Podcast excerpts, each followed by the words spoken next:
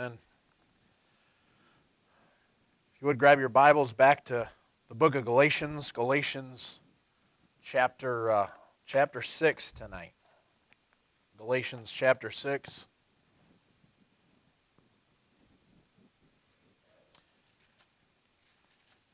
Galatians 6. Ladies, I don't know if he did that on purpose, but he gave you guys the sinful verse.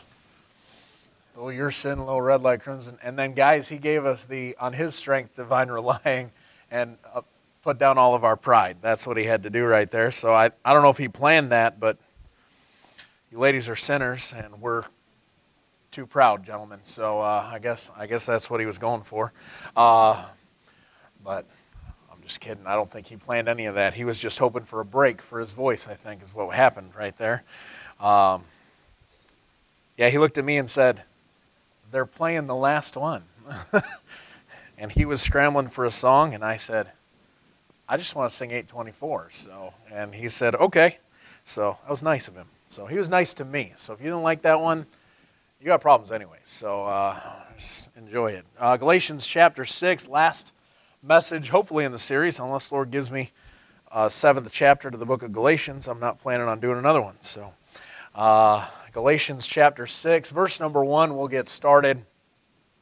Brethren, if a man be overtaken in a fault, ye which are spiritual, restore such in one in the spirit of meekness, considering thyself, lest thou also be tempted. Bear ye one another's burdens, and so fulfill the law of Christ. For if a man think himself to be something when he is nothing, he deceiveth himself. But let every man prove his own work, and then shall he have rejoicing in himself alone and not in another. Let him that is taught, or uh, I'm sorry, for every man shall bear his own burden. Uh, we'll pause right there tonight. Uh, so we've been talking through the book of Galatians. We've been going through, uh, right, and we started in chapter 1 with the true gospel, and Paul straightening out some things there. And then he gets into our liberties in Christ in chapter 2, and he builds off of that idea by letting you know that the just shall live by faith, and the liberty that you have is based upon your faith in Jesus Christ and what he allows you to do and how you believe uh, in his leading. And then uh, he gives you that liberty and that living by faith because you've received the adoption of sons that we talked about in chapter 4. And we live that life as the adopted sons of God. We, we live that life as uh, in a contest of the faith versus the spirit. We talked about the works of the flesh and the fruit of the spirit and the differences and, and what's going on and how to, how to maybe gain some victories and not live with the works of the flesh, but instead try and walk in the spirit so that you don't fulfill the lusts of the flesh. And you get to chapter 6, and I personally think it's just the conclusion here. He's kind of he's taken this entire five chapters of trying to get them to recognize and to realize some things that uh, ultimately the flesh is not the way to go. And all the people that want to put you back under the law and put you back into circumcision and put you back under all those things that he's been talking about for the last five chapters, they're worried about the flesh and the constant of the flesh and the flesh and the flesh. It's all the outward and the fleshly things and the things that uh, they want to be, uh, you know, get everybody to see. And if you've done these things, then you should be all right. And he hammers it again one more time at the end of the chapter here. But over and over again, he's talking about the flesh versus the spiritual walk and the salvation that you and I got throughout the book, really. And he's winding it down now and he's he's really wanting to bring some things lastly into focus. And so uh, tonight we're going to preach the conclusion in galatians chapter 6 and uh, just three things and i don't want to be long. I know we got a business meeting afterwards and uh, all those things but i just want to take a little bit of time tonight and uh, just talk about three things that i see three sections here uh, and we'll start here in verse 1 through 5 with the first and i think the Apostle Paul wants us to recognize there ought to be a care for others. As we get down to the conclusion, there ought to be some care for the people around you. Uh, he mentions it at the end of the last chapter. He says, If we live in the Spirit, in verse number 25, let us also walk in the Spirit. Let us not be desirous of vain glory, provoking one another, envying one another. He cautions us in the last chapter not to provoke and not to envy and then he turns to the next chapter here and he says, uh, okay, now this is what you should do. And so let's have a word of prayer and we'll just see uh, just the conclusion of the book of Galatians. Father, I thank you for the night and I thank you, Father, for being able to sing uh, Lord, in the choir singing tonight, and those uh, gentlemen playing tonight, and just what a wonder it is to have a wonderful God that will save us and keep us and is always faithful to us. And Father comes through over and over again, regardless of what anybody else might say. Father, you are a faithful and a wonderful God. And so, Father, I do pray tonight that you would do so again. You'd be faithful, uh, Father, to me to help me be able to preach with clarity of thought and mind and say what you want me to say without distraction and without leaving anything out and not adding anything of my own. And Father, I pray you'd help us to get uh, exactly what we need so we can praise you and we can finish up, Father, our race with joy, uh, Lord, as we go forward. And Father, once again, we pray you'd bless everything that's said and done this night in Jesus, our Savior's name. Amen. Amen. So you get to this first this first section here in verses one through five. We already read it. I won't read it right now again. Uh, and he's talking about the care for others. And he starts off talking about this man overtaken in a fault. Uh, he's got this fault. It's it's broken. Uh, there's something not quite set up for him. Uh, you think about earthquakes and, and you know we talk about the San Andreas fault and different things like that. There's a fault. There's some sort of damage that's weaker than everything else. Uh, and the brother that's overtaken in a fall, he's got this weak spot that he keeps losing to. And he's overtaken with it. And he reminds us that uh, if there's a brother overtaken in a fault, uh, don't go to provoking one another like he was talking about in the last chapter. He says, not, not provoking one another. You don't want to do that. Uh, don't go poking away at the fact that they can't get their victory. Uh, don't, go, don't go pushing them down. Don't go talking to everybody else about their failures. Uh, it's not the problem. That's not what we need. They don't need somebody to hurt them anymore. They need somebody to bear their burden. And so the first thing he wants you to, to have is uh, a care for the other. Recognize you don't need to bring up everybody else's problems. All right, you, you don't need to tell everybody else what's going on in their life. Uh, if they need help and they and they ask for help and they want to talk to somebody, then let them talk to somebody.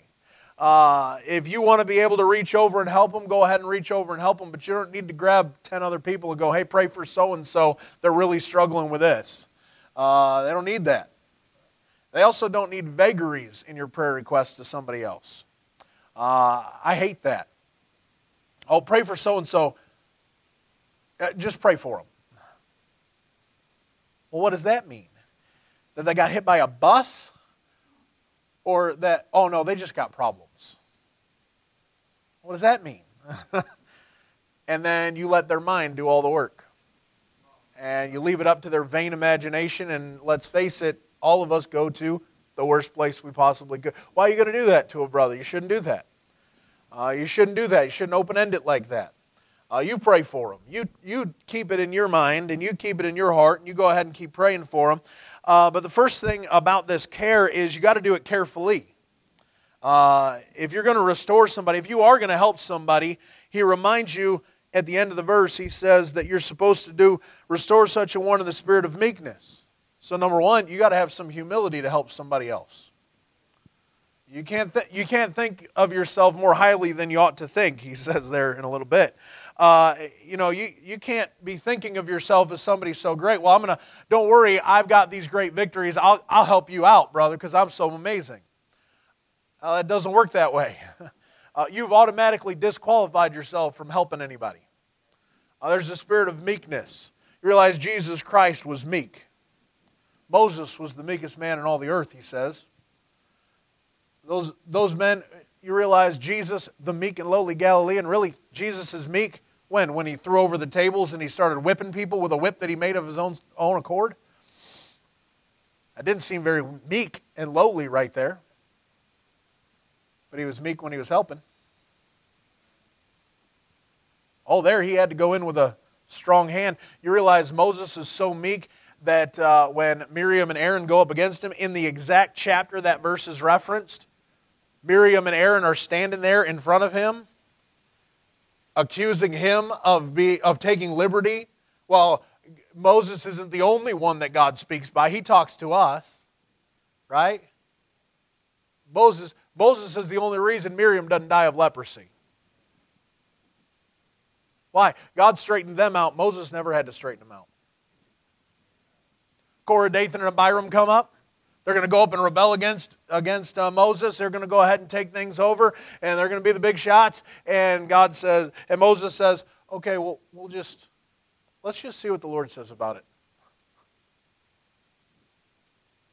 Moses, why don't you just have them struck down and dead?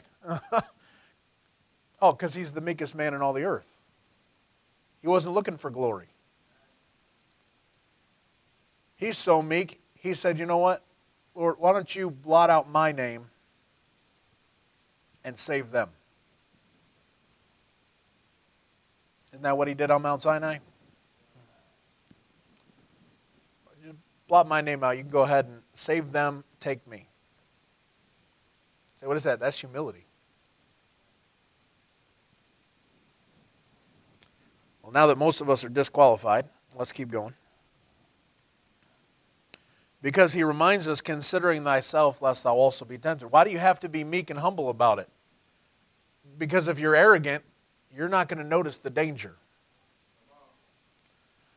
The danger is considering thyself, lest thou also be tempted. Their problem, all flesh is grass. There hath no temptation taken you but such as is common to man. It's normal. Temptation is normal the lust that is in your flesh, the things that we were talking about last time in chapter 5, uh, over and over, all those sins, you go, well, those are so wicked and they're terrible. Yeah, but you're wicked and terrible. I'm wicked and terrible. We can, we can go to the same terrible places that somebody else does. And to notice what they're doing and to be drawn away is very easy. And you've got to be careful. That's why it's got to be a meek, hey, Lord, I know I could fall don't let me fall. I want to help them. Right? You're working and you're reaching down and you're reaching down into that hole and you're going over and they're pulling down.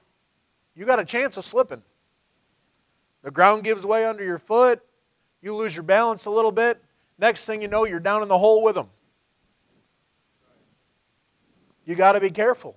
But you ought to have some care for others.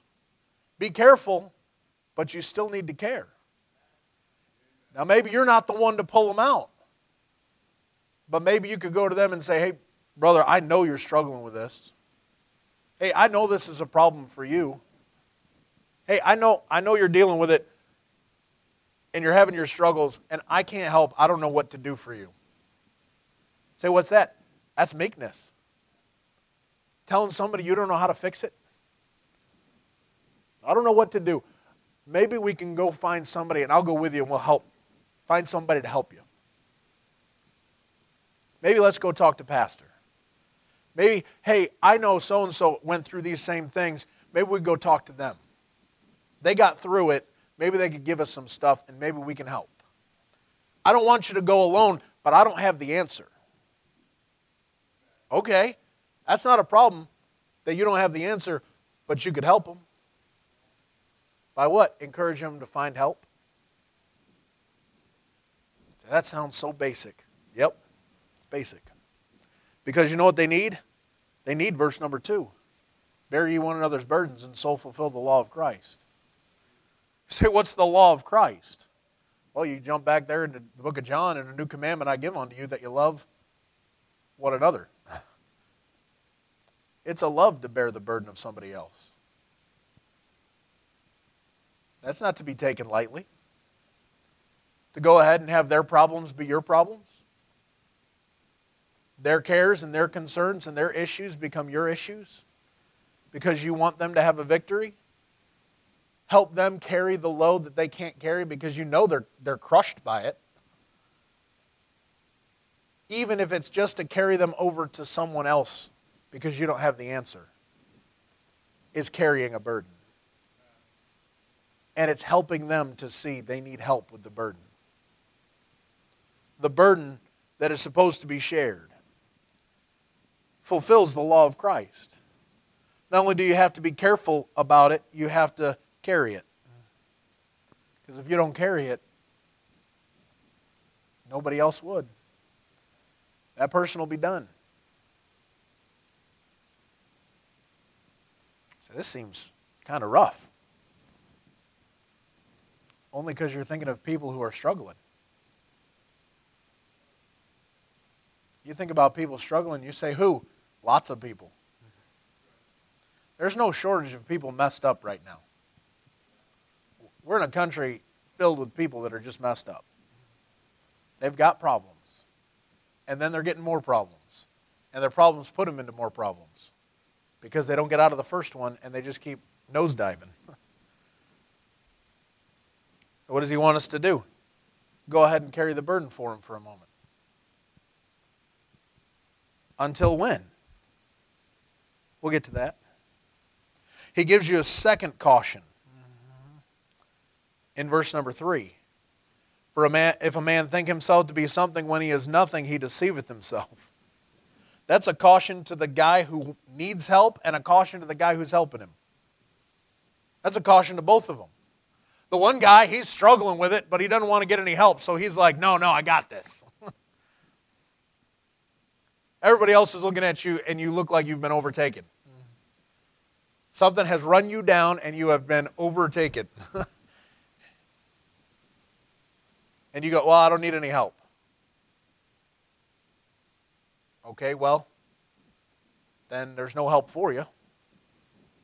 Which is why, if you think you're something when you're nothing, you're deceiving yourself. You don't have it. You don't have it under control. On the other side, you've got the guy who's going to help, and if he doesn't come in meekness, he's deceiving himself. I'm fine. I could never be tempted by that. Well, now you're not in the right place again. You've deceived yourself into thinking something that isn't true about yourself. Man at his best state is altogether vanity. Even at our best, we're a vain show. We like to act like everything's under control, even when inside nothing's in control. Say, what is it? It's a vain show. You have no control we go back to the Sunday school lesson this morning in Job, and Job has no control. Hey, Job, if you could take care of this, you could save yourself. Job can't take care of it. And neither could you. We can't take care of it. So we go to the one who can. But we do it knowing in meekness, knowing either I need help or I need to help him and I could fall. Help me not to fall. Verse 4, he says, But let every man prove his own work, and then shall he have rejoicing in himself alone and not in another.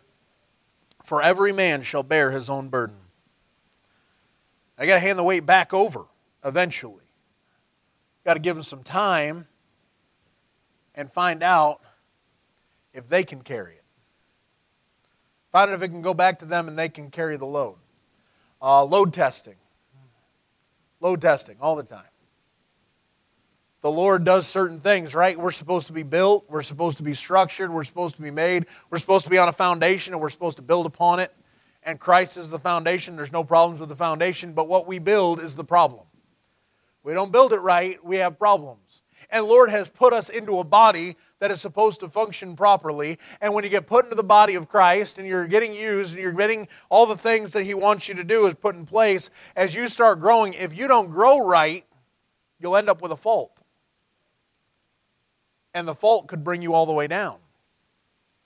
But if someone could come and bear the burden so that you could remove the fault area and rebuild it properly, well, then there's no problems. and then you can bear the own burden that you were supposed to have. See, the, the object isn't not for somebody else to carry your burdens until the Lord comes back. Every man must bear his own burden. Somebody else can't carry your load forever, and you can't carry somebody else's load forever either.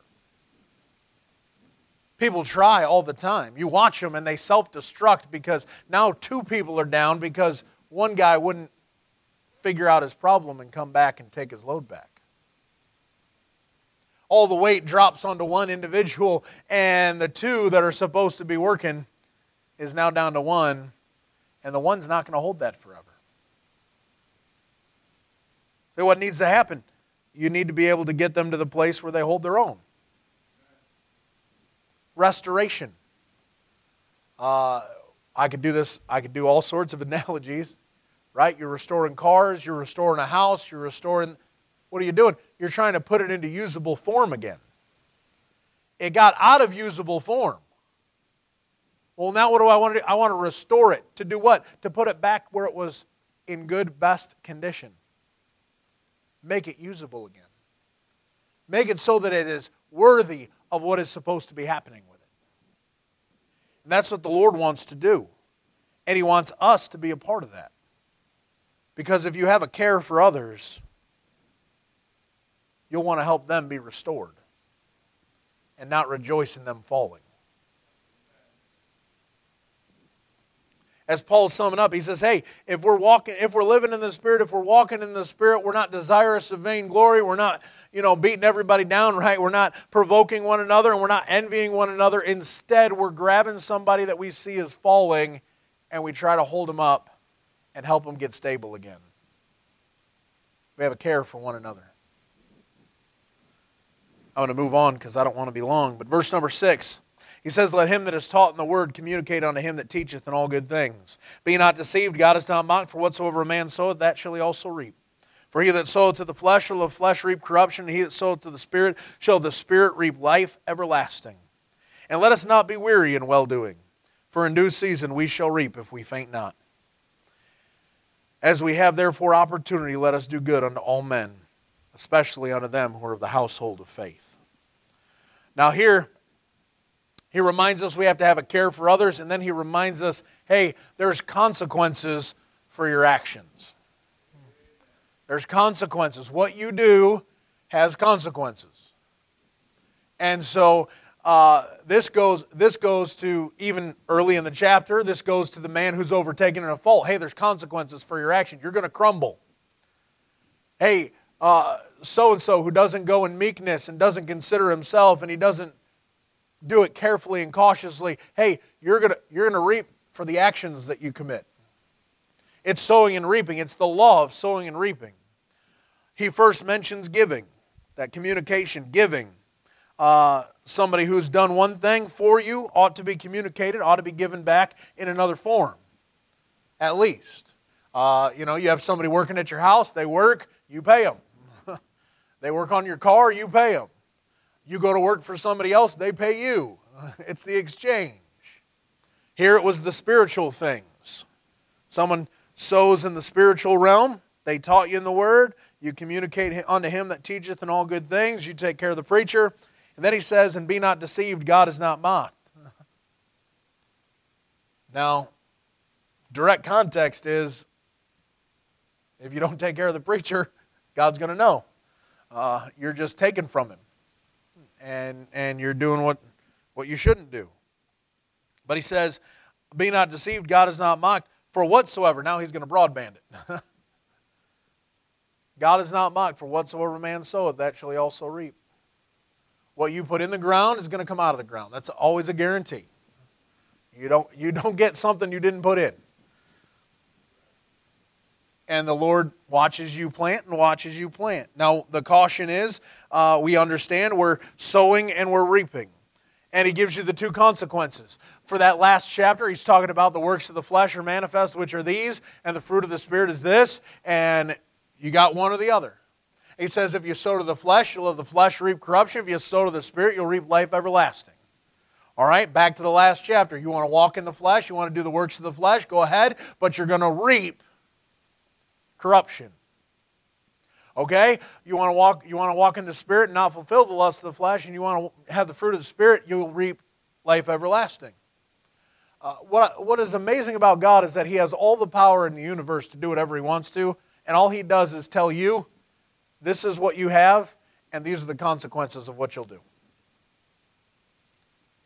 I'm not going to make you do right. I'm not going to make you do it wrong. Instead, I'm going to tell you if you do it wrong, this is the consequences, and if you do it right, here are your blessings. Then his hands are off. That's amazing to me. he doesn't make you do anything either way. He just says, This is how it is. I can bless this, and I cannot bless that. I'll curse that. Now you pick a side, you do it the way you want to do it. If you want my blessings, this is how you do it. If you don't want my blessings, do whatever way you want. Kind of goes along with something you heard this morning from Pastor's message. You want to do it your way? That's fine. But understand you shouldn't be complaining to God about what you reap. The sad reality is, mankind wants to go, hey, uh, I want to do it my way, and I want it my way. And Pastor's been preaching about that too. Take, take. Anyways, I'm just going to hit all your messages, so that's easy. Um, and, right, I want it my way, mine, I, I, I, me. Okay, do it that way. Well, God, how come you did that to me? Well, whom the Lord loveth, he chasteneth, and scourgeth every son whom he receiveth. You did it your way. You did it to you. You can sit here all day and go, well, God did all these things to me. No, He didn't. You did it. He told you the consequences. He told you options. You chose what you were going to choose. And in doing so, you're reaping the benefits or the failures of choosing to not do it His way. You're reaping corruption. You're watching it and it's blowing up in your face, and you're going, I don't understand why the Lord's not blessing me. Okay? Uh, maybe you should rethink about what you've been putting in the ground by all your works. What you sow, you will reap, and you won't make a fool out of God. You can, you can show up here over and over again, and you can fool everybody else in the auditorium. Everybody in the church might not know what you do. Lord knows exactly what you do. He's watching the seeds go in the ground and you push those things in and you put the next one in and you put the next one in and you go, I haven't reaped yet because sentence against an evil work is not executed speedily. The hearts of the sons of men are fully set in them to do evil continually. You've decided you want to do it your way. Okay, well, that's what you'll get. But instead, you know what he tells you?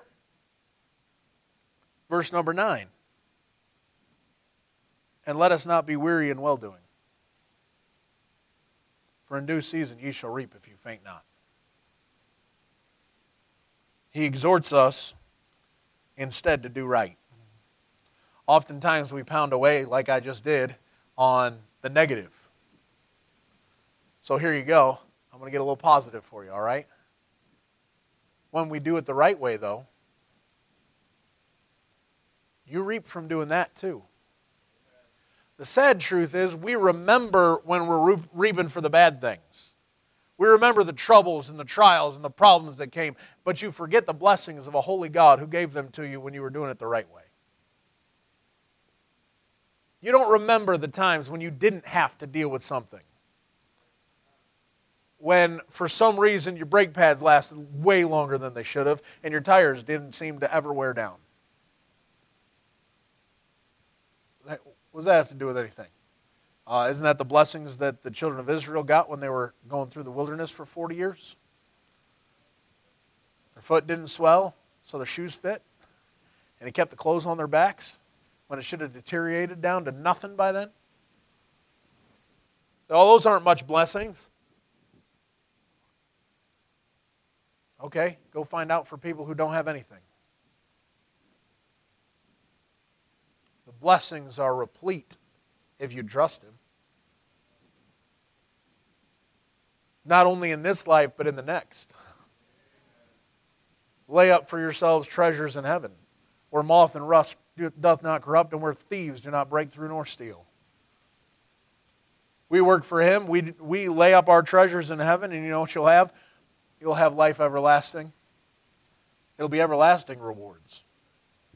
It'll be things where you and I cannot fathom.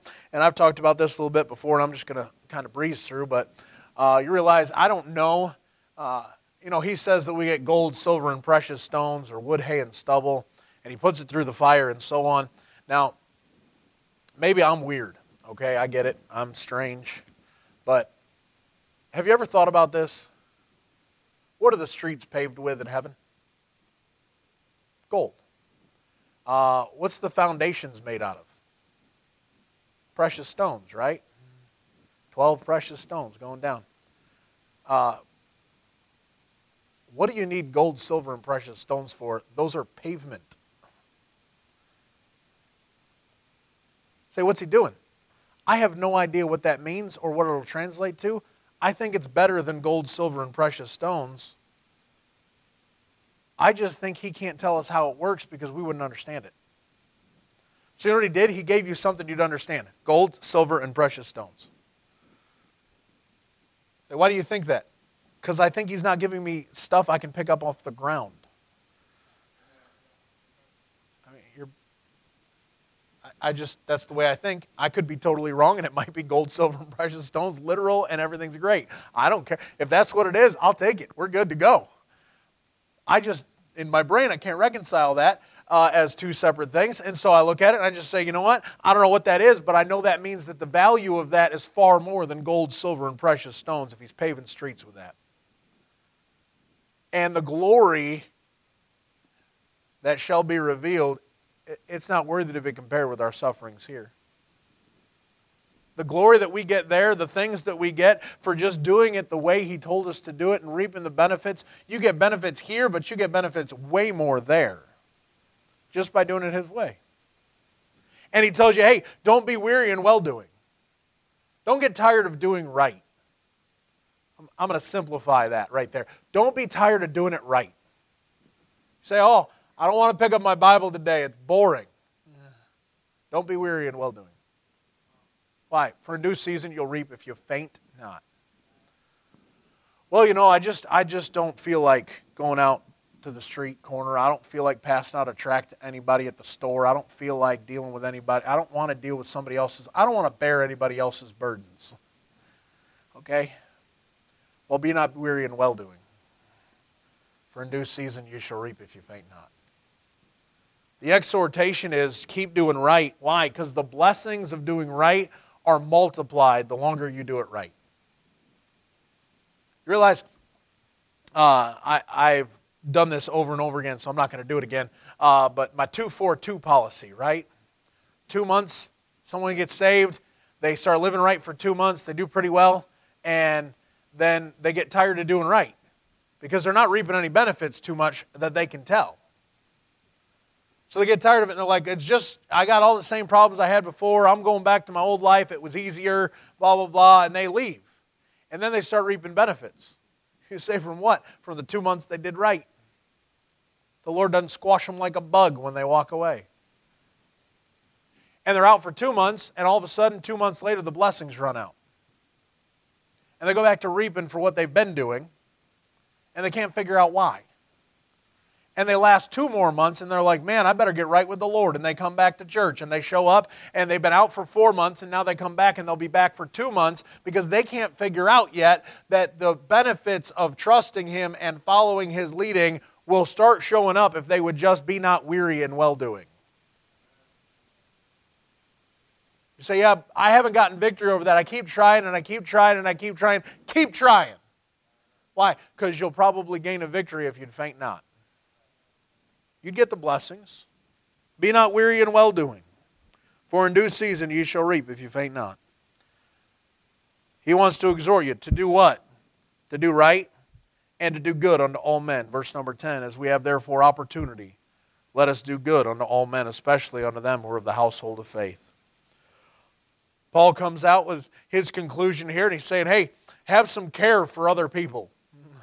They're going through it. Don't knock them down try and help them stay up so that they can stay afloat. And then he says, uh, not only that, but remember there's consequences for your actions. If you don't want to do it right, if you don't want to help anybody, if you don't want to do the right things here or over there, Lord's watching. He knows you're not going to make a fool out of him. And what you sow to the flesh, will the flesh reap corruption. You sow to the spirit, you'll get life everlasting. And don't be weary doing it right. And do good unto all men. Do it right. And then finally, verse 11 you see how large a letter I have written unto you with mine own hand. As many as desire to make a fair show in the flesh, they constrain you to be circumcised, only lest they should suffer persecution for the cross of Christ. For neither they themselves who are circumcised keep the law, but desire to have you circumcised that they may glory in your flesh. But God forbid that I should glory save in the cross of our Lord Jesus Christ by whom the world is crucified unto me, and I unto the world. For in Christ Jesus neither circumcision availeth anything nor uncircumcision, but a new creature.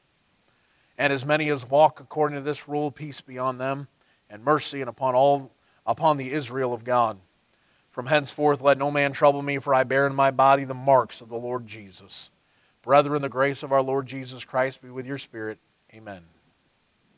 And Paul concludes, and as he's concluding this, uh, he, he reminds us that we ought to be crucified to the world. He says in verse number uh, 14, But God forbid that I should glory save in the cross of our Lord Jesus Christ, by whom the world is crucified unto me, and I unto the world. What does that mean? That means that the world counted him dead, and he counted the world dead. no holding in there. Now, say, why is that? Well, for the same reason that he started the verse. But God forbid that I should glory save in the cross of our Lord Jesus Christ. It's about who's getting glory. It's about who's getting the glory, who's getting the praise, who's, who's the one who's getting, getting looked at as being amazing. You see, uh, you look earlier in the chapter, uh, verses 11 to 13 there that we just read. You look back at those few verses. Why? Why do they want these guys circumcised? Uh, that they may glory in your flesh. Well, see, now you're following the law. You did it the way that we wanted you to do it. Well, circumcised doesn't profit you anything. The law doesn't profit you. They don't even keep the law, he says. They want you to get circumcised, but they don't keep the rest of the law. They don't care. They just care that you do it so that they can glory in your flesh. That you physically did the work that they wanted you to do. Just a big opening, open show, just a big vain show. There we are, we're back to it. Vanity of vanities. Here we are. Just another vain show for everybody to look at. And they're trying to glory in it. Oh, see, I'm better than you because I do these things. Okay, well, if you want to glory in your flesh, feel free, but it's not about your flesh. There's a reason he reminds us to crucify it. I am crucified with Christ. I die daily, over and over again. Mortify the deeds of your body. Put it to death. Reckon yourselves also to be dead indeed unto sin, but alive unto God. I don't know how many references we need. Uh, he wants us dead. Our flesh is supposed to not have those desires and not to be leading us in our desires. It's supposed to be our flesh put down so that the spirit can have life and do what it needs to do. It's the new creature that he references. In Christ Jesus, there's neither circumcision availeth anything nor uncircumcision, but a new creature. Say, what, what is that? That's a new creature that avails. That's the thing that accomplishes what we want. You say, What's that new creature? That's Christ in you, the hope of glory. That's the, that's the new creature in Christ. Old things are passed away. Behold, all things are become new, and all things are of God. That new creature is all things from God, making it possible for you and I to not have to worry about the flesh and not glory in what we have done. Now, I'm not going to brag, or uh, Brother Netterville's not going to brag about himself. He's just not. It's, it's not how he is. I've met him. I've talked with him plenty of times. It's just not how he is. That guy's a soul winner. You want to know why I wanted him to do a soul winning class? Because that's what he does. Uh, he deals with people constantly, uh, and he's great at it. Uh, I've seen him a little bit here and there, and I and he talked to me, and Brother Ed Schweitzer talked to me. I'm going, this guy, he's he's got some things together that I want to learn. Now, oh, the associate pastor of the church wants to learn from somebody else about soul winning. Doesn't he know everything about soul? Nope. I don't think I know. I don't think I know everything about soul winning. I felt so inadequate teaching the preaching class at last this last time. Uh, just say why? Because I don't know everything about preaching. I'm not the best, best preacher in the world. You can forget that idea. I'm not the best preacher in this building. The truth is, the Lord will bring people in your life, maybe help you learn some things that you didn't learn. And He's not going to glory in His flesh. You know what He's going to glory in? He's going to glory in the fact that He has a Savior. What do you think He talks to them about over and over again? He doesn't say, Oh, I've done this a lot. Don't worry, I've got this. It's not how He is. It's not about our. It, he can go ahead and brag about how many people come to the Savior because he's amazing and he's led all these people to Christ. He doesn't care about those numbers. He told me, brother, I'm really glad I went home because we saw five saved. That's what he told me about it. We we got to see five come. He goes, I didn't deal with all of them. We just our church went out a couple times. And we got to see five people saved right here on the streets. It was unbelievable. Lord just had it timed up for me. You know what he's doing? He's going, Lord had it timed up. I wasn't planning on going home. I went home and he gave, he gave us five at the church just, just on Bible days. You know what you could try? You could try glorying in your flesh. I made all those things work. I was smart enough. I was good enough. I'm amazing. Yeah, except that you don't get any increase without the Lord giving the increase. You just don't. You could try and glory in the flesh, it's not going to work. You could try glorying about the world, but that's why the world is supposed to be crucified onto you.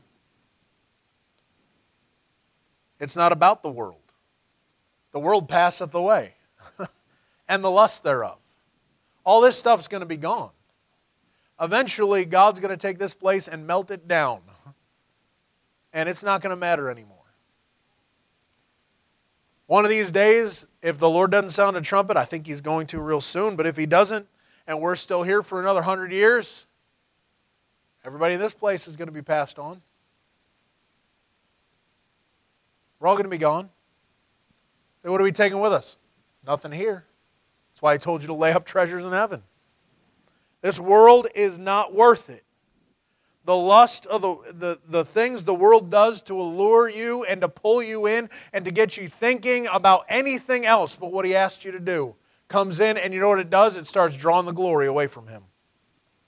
It starts drawing the glory that you're trying to give. You're worshiping at those things. I mentioned in Sunday school those the idea that I could get wrapped up in the idea of all these conspiracies and all the pieces and all the things moving around. You can get wrapped up in that really fast if you're any type of guy who's trying to figure out what's happening and going on in the world and you start digging, you're going to find it. It is not hard to figure out. But if that's all you're thinking about, you know what you're not thinking about? You're not thinking about going to a Bible handout. You're not even thinking about grabbing a gospel track and handing it to anybody that you saw. You're not thinking about stopping and talking to somebody and asking them if they're going to heaven or not. You know what you're thinking about? hey, I wonder if they know that this thing's all. Because that's what you think about. Say, so what is that? That's the world. And it's stealing all the glory. You can sit here and monopolize upon all the things that you have seen in the world and all the things that are going on, and you can do all those, you know what? It's passing away. It's going to go away. And if it doesn't die before you die, you're dying and you're going to heaven and it's all going to be over with, and the Lord's going to look at you and you're going to have reaped what you have sown. And too often we let the world interfere with us living a spiritual and a spirit filled life.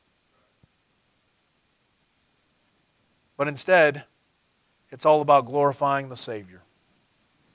It's not about the flesh, it's not about the world, it's about the Lord Jesus Christ and Him alone. Why do we do what we do? Why should we walk in the Spirit and not fulfill the lust of the flesh? Why should we live up to the liberty that He has given us and not use our liberty as an occasion to the flesh, but by love serve one another? Why should we bear one another's burdens and so fulfill the law of Christ? Why should we show up and do what we're supposed to do? Why should we be good unto all men, especially those of the household of faith? Why? Because that's the thing that gives Him glory. That gives Him glory. It doesn't glory, it doesn't give me any glory to do the right thing. It just means I wasn't doing the wrong thing and getting punished for it. Now, he may bless me for it. He may do all these great things for me, but he's doing those great things because I gave him glory. It's his glory. Jesus Christ talks about it, and that the Son might be glorified in him and that he might be glorified. It's about his glory the entirety of the book of Galatians, I think, is concluded in this. But God forbid that I should glory save in the cross of our Lord Jesus Christ. these folks have been dealing with people who have come in to give them this doctrine of turning them, and you need to do all these things, and you need to add circumcision onto salvation and all this other stuff. You know what he's saying? He's saying, no, you just need to glory in the cross of our Lord Jesus Christ.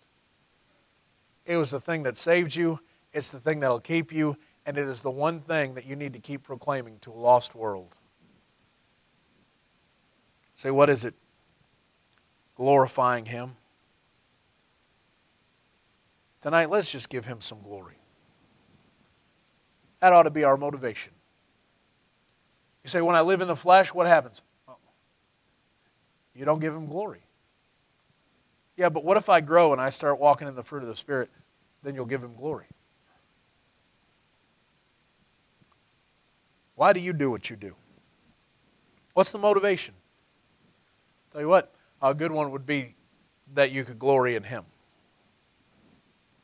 that you should glory in what he has done, what he is doing, and what he can do. And one day, what he's about to do. Take us home. That'll be the conclusion of the book of Galatians. Father, I do thank you for the night. I thank you for your goodness and your mercy. I thank you that you are a wonderful God. And Father, we so often don't care for each other. We so often don't recognize the consequences of what we're doing. But Father, oftentimes we don't give you the glory you deserve. And so, Father, tonight I pray you'd help us to just take a moment and examine what we do, why we do, that Jesus Christ will be praised. Lord, we pray once again you'd come back soon to take us home in Jesus' name. Amen. Amen. Let's